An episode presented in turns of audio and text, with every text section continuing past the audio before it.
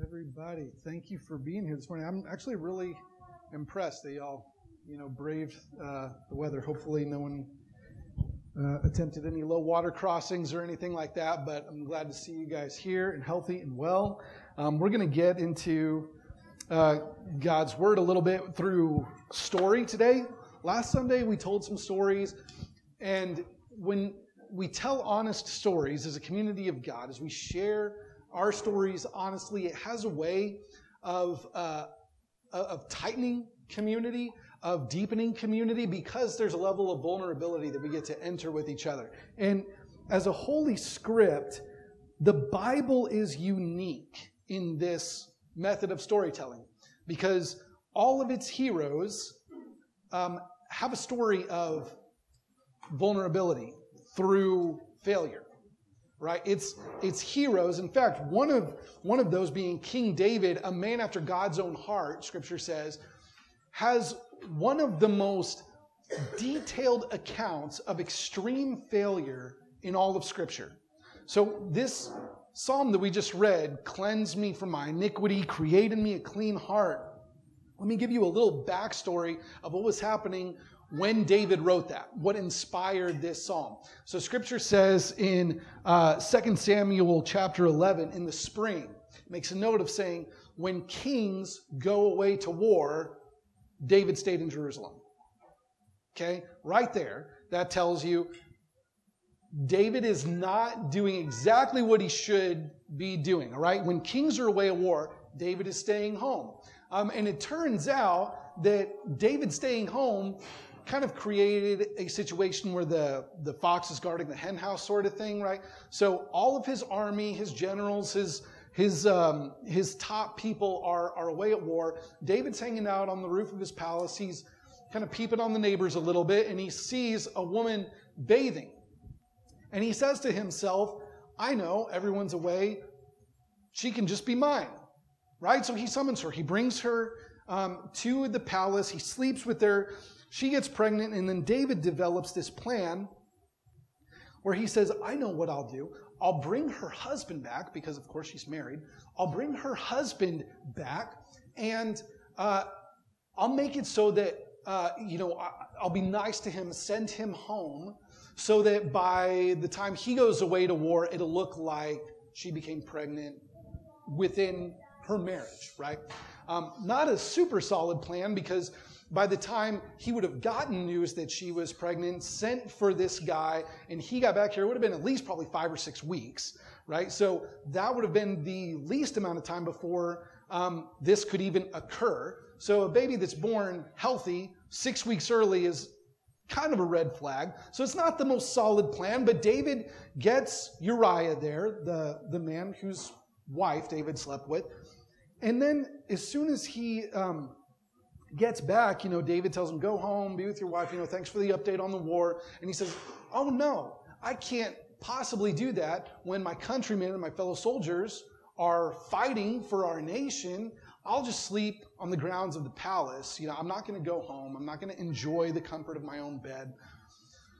So David says, All right, uh, not going as planned.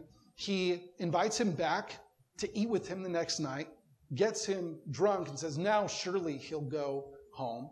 He doesn't. So he says, Okay, new plan, calls an audible. He writes a letter to his general saying, Send this man to the front lines of the battle, and when the fighting is the fiercest, have the army pull back so he gets struck down.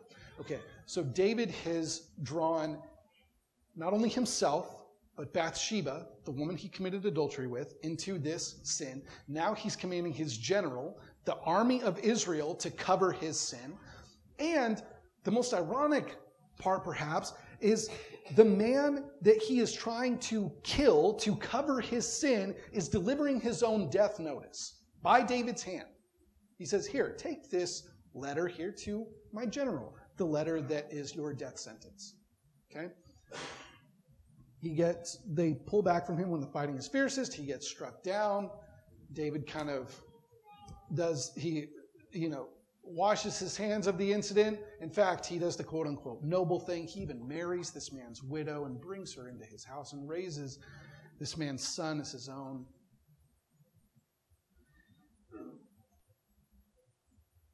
this aspect, this illustration of sin does a few things, but in telling us this story, Scripture really harps on the vulnerability of even the most noble among us.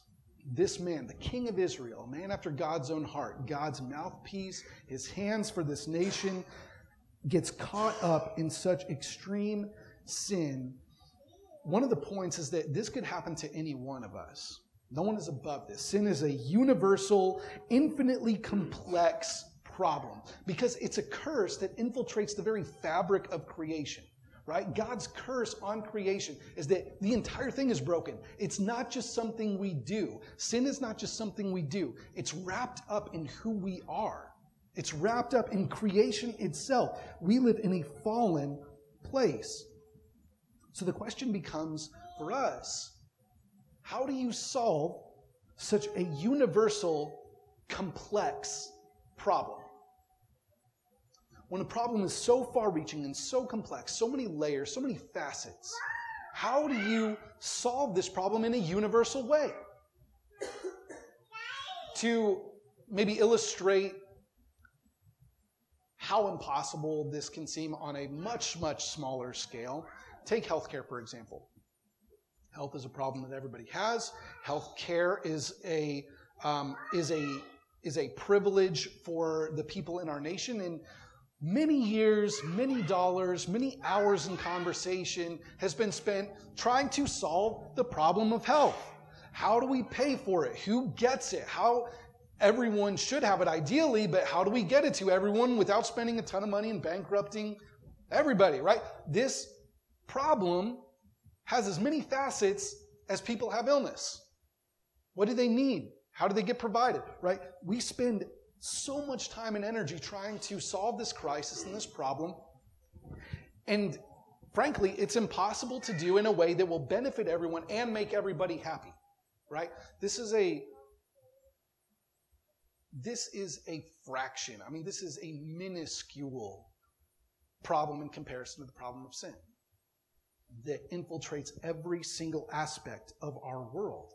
Sin is an impossible problem so it's that much more surprising and beautiful that God offers such a simple solution to sin.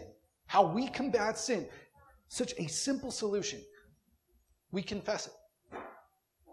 We say it. That's it. We speak it. We make it known. James 5:16 says, "Therefore, confess your sins to one another and pray for one another.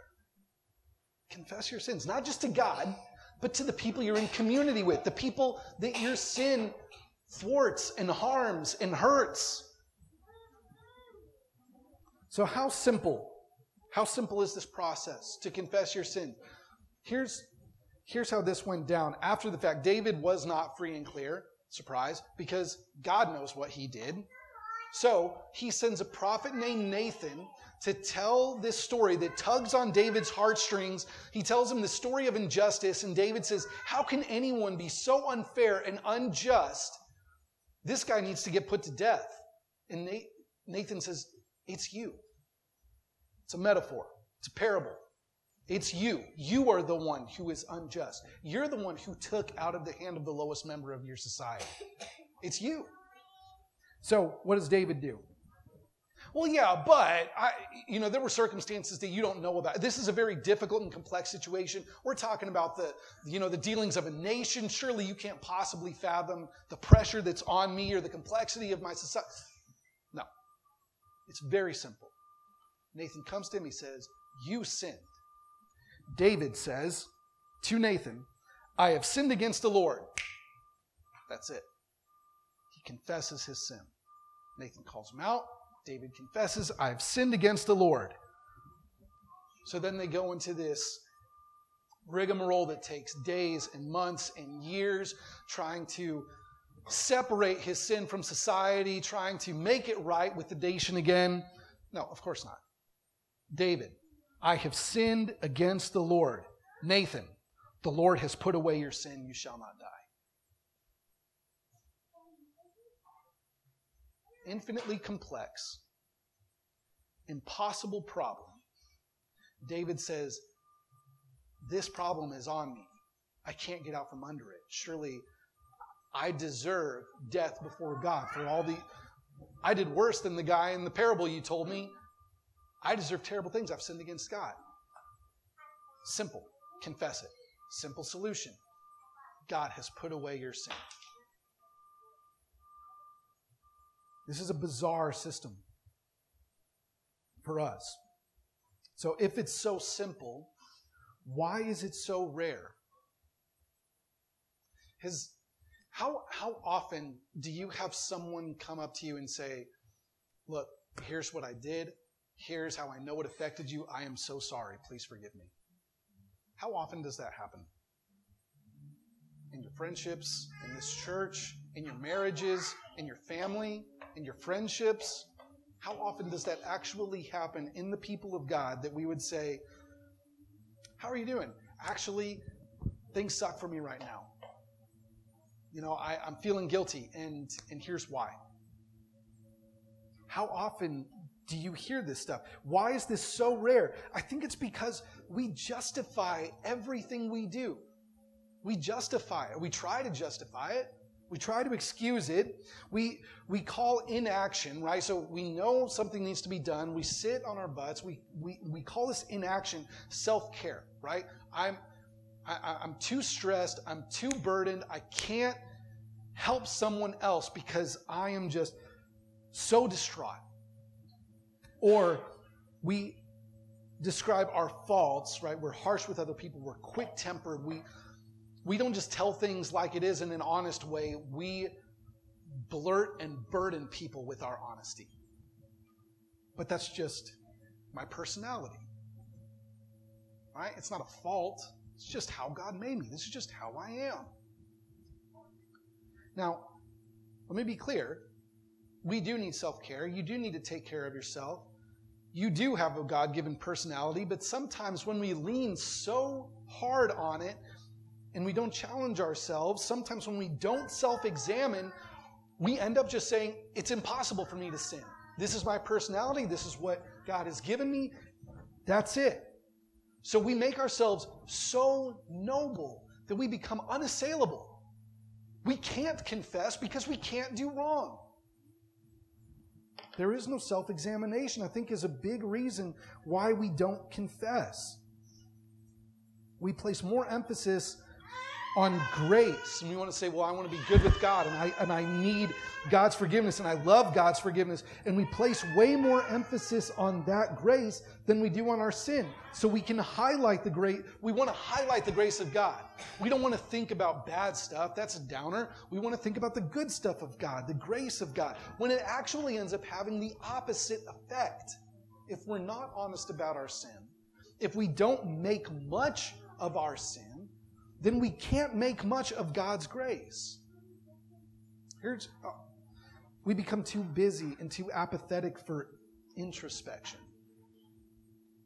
We don't examine ourselves because we have too much going on. Either we're doing too much or we've burdened our consciences already to the extreme where we, we can't even stand introspection. And what that actually does is it undermines the grace of God that we seek.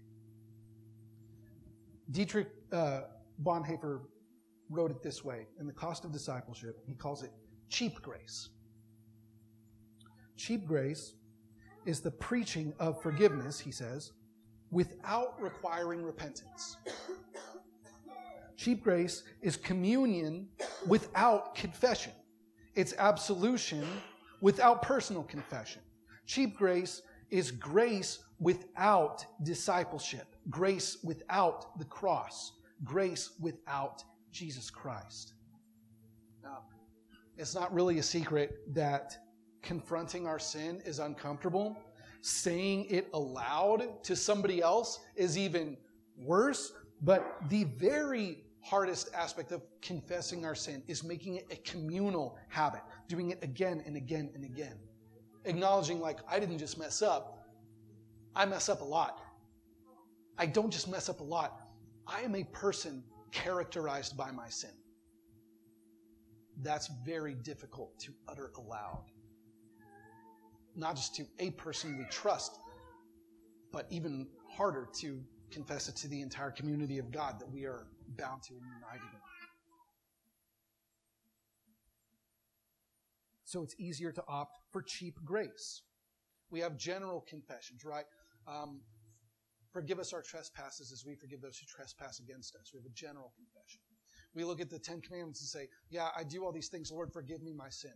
But it's to actually get into the, the weeds and say, Okay, I might not have slept with someone else's spouse, but I have harbored lust in my heart. I might not have killed somebody, but I have harbored a grudge. And Christ says these are on the same level, right? It's not just, wow, at least I'm not as bad as that guy.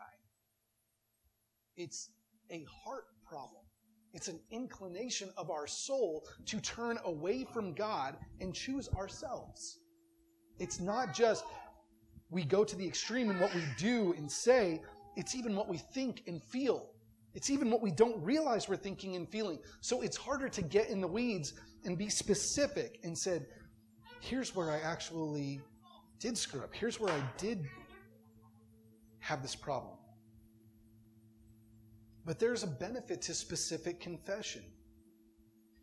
When we do get in those weeds, when we do confront those sins in specific ways, this is a way to take God seriously when he says, don't do this or do this, to really dig deep and say, Am I doing that?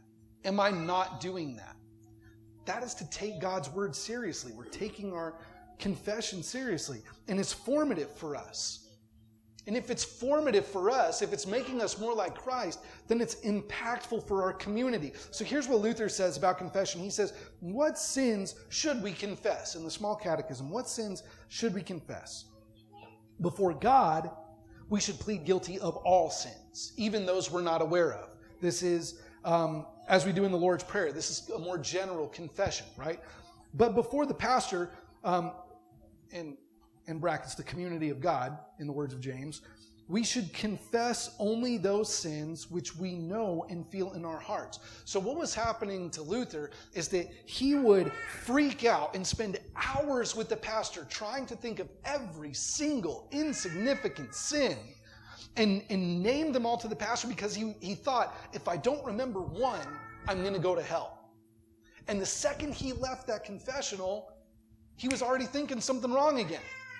So he turned back in. He spent hours of his day, every day, just breaking his back over sin. So instead of instead of being freed by the forgiveness of Christ, he was placing it on himself to remember all these sins. Okay? But he's saying, confess to one another those sins that burden your conscience.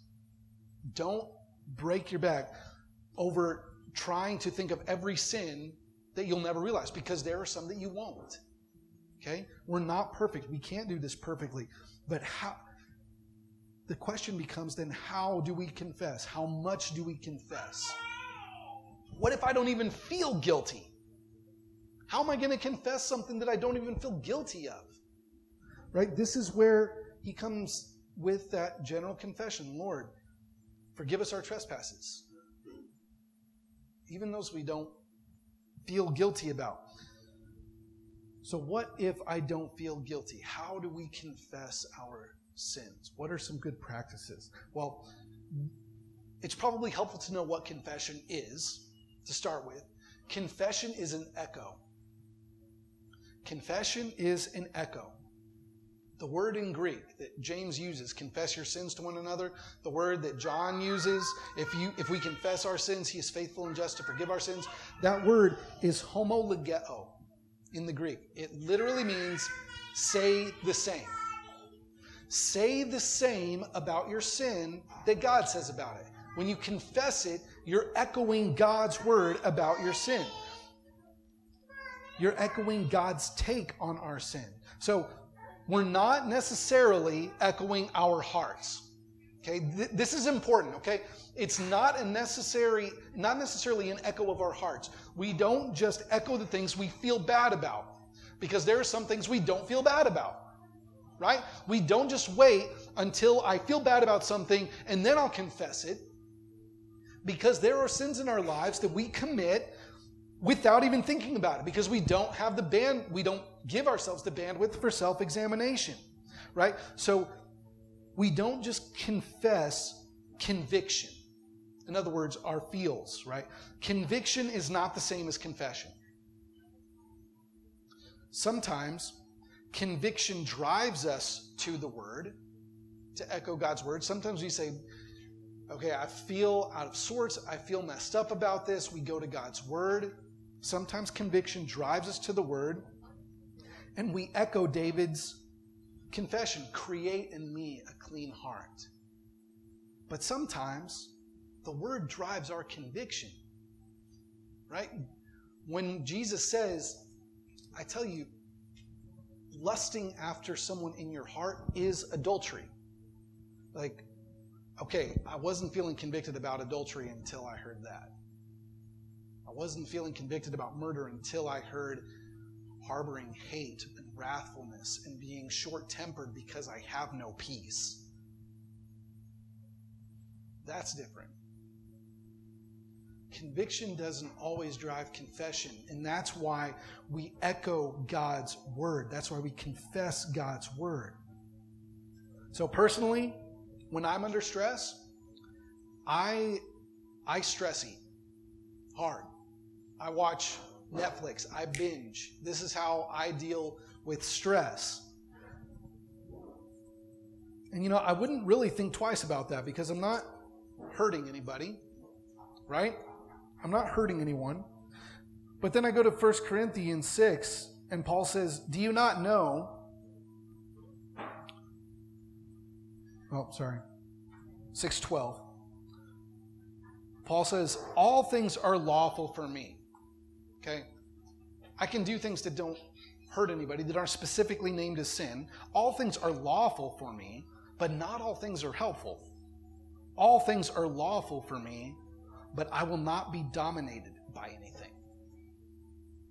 If I'm going somewhere, even if it's food or Netflix, or if it's worse, alcohol, drugs, um, adultery, like if I'm going to a place to seek comfort and peace,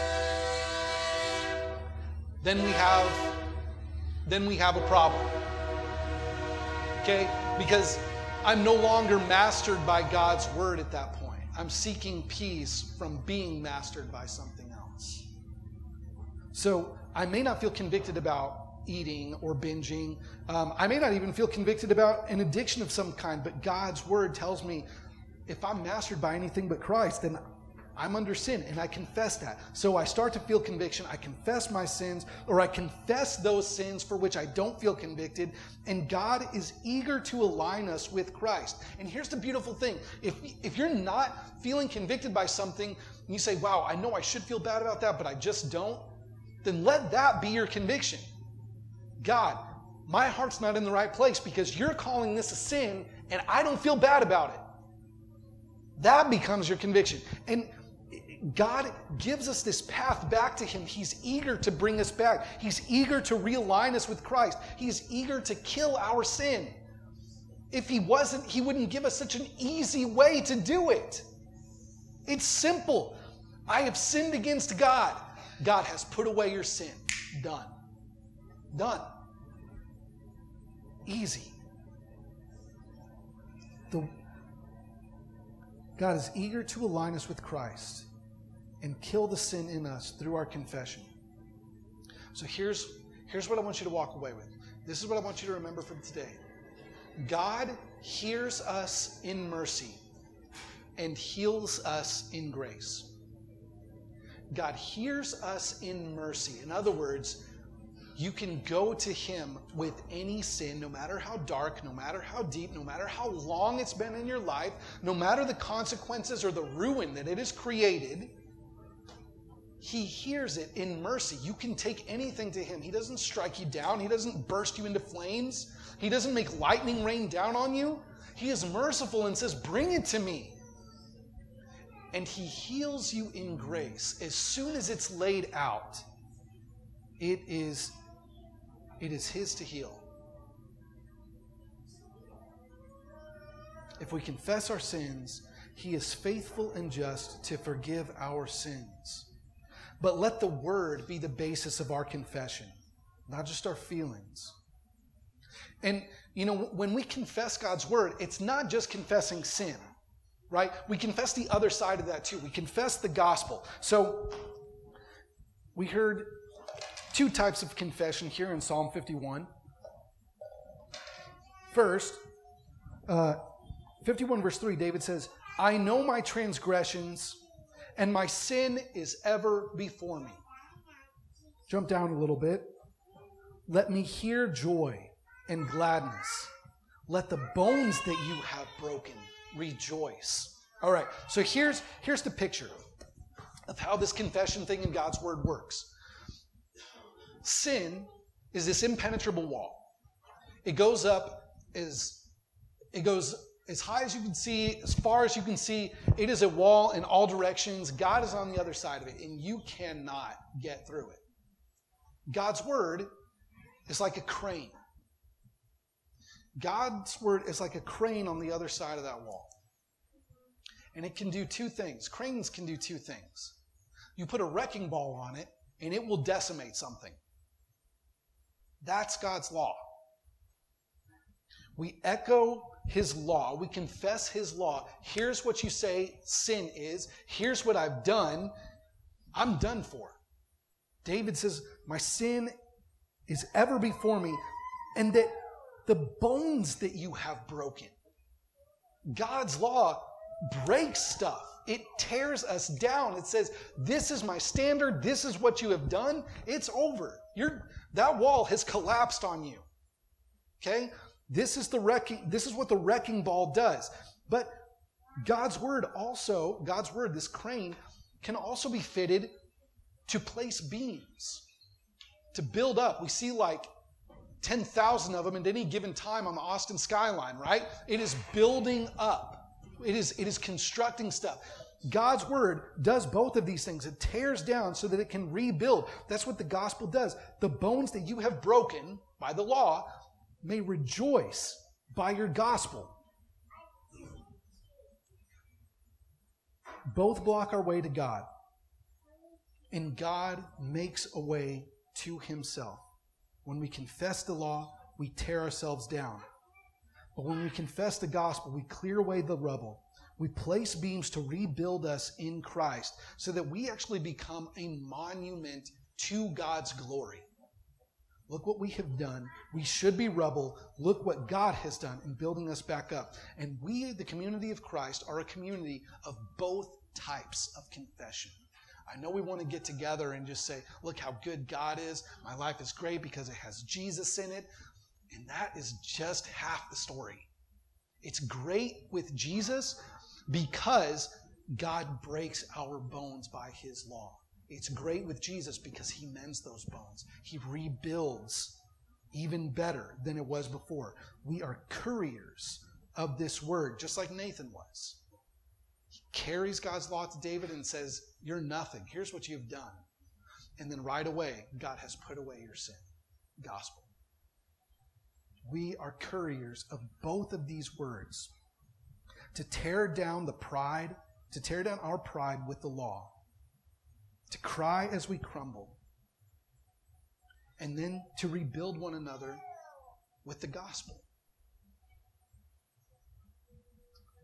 God hears us in mercy. God heals us in grace. Let's pray.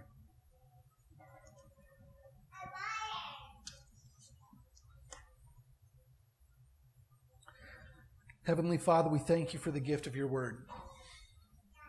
We thank you for its ability to break our bones. We thank you that this unsolvable problem of sin is no match for the might of your word.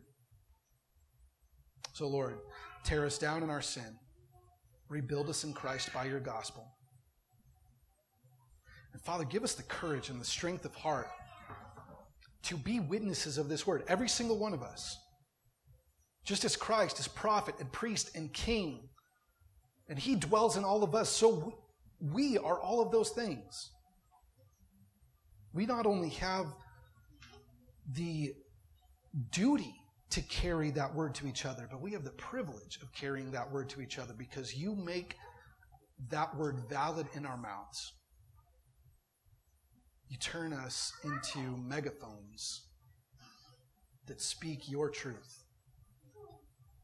Truth that would break our bones and truth that would mend our bones in Christ. Give us the courage to confess, the courage to echo what you have said about us, about your world, and especially about your Son. Thank you for your grace, and thank you for such a simple way forward.